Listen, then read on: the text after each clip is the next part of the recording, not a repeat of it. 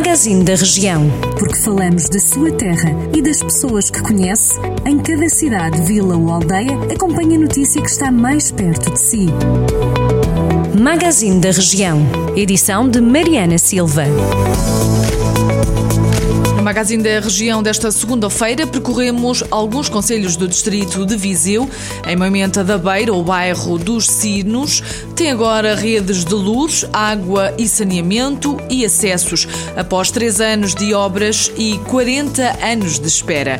O anúncio é da Câmara Municipal que, ao fim de quatro décadas, três anos de obras e mais de 400 mil euros investidos, construiu e remodelou quase tudo. Arruamentos pavimentados rede de gás, de eletricidade e iluminação pública. O presidente do município, José Eduardo Ferreira, diz que o que bloqueou todo o processo foi a possibilidade de fazer obras, porque os terrenos de acesso ao bairro eram privados.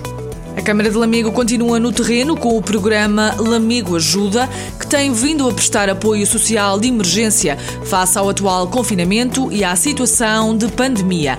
O serviço está disponível para fazer a compra e entrega ao domicílio de medicamentos e bens de primeira necessidade.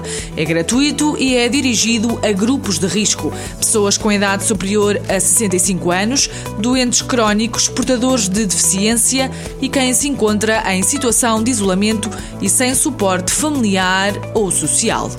A Câmara de Sinfãs vai atribuir novos incentivos financeiros aos produtores de gado ovino e caprino. As candidaturas já foram abertas. Segundo a autarquia, os produtores que tenham até 10 animais vão receber um prémio de 5 euros por cabeça. Para os produtores que tenham entre 11 e 50, será atribuído um valor de 4,5 euros. Já os produtores com mais de 50 animais vão receber um apoio de 4 euros por cabeça.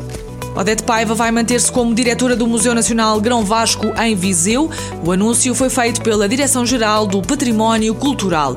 Nos próximos três anos, Odete Paiva quer implementar um plano de atividades que vai beber algumas ideias ao projeto que tinha para o museu e que foi interrompido pela pandemia.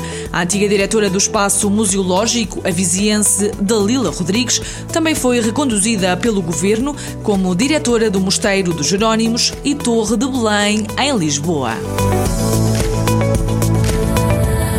Jornal do Centro, a rádio que liga a região.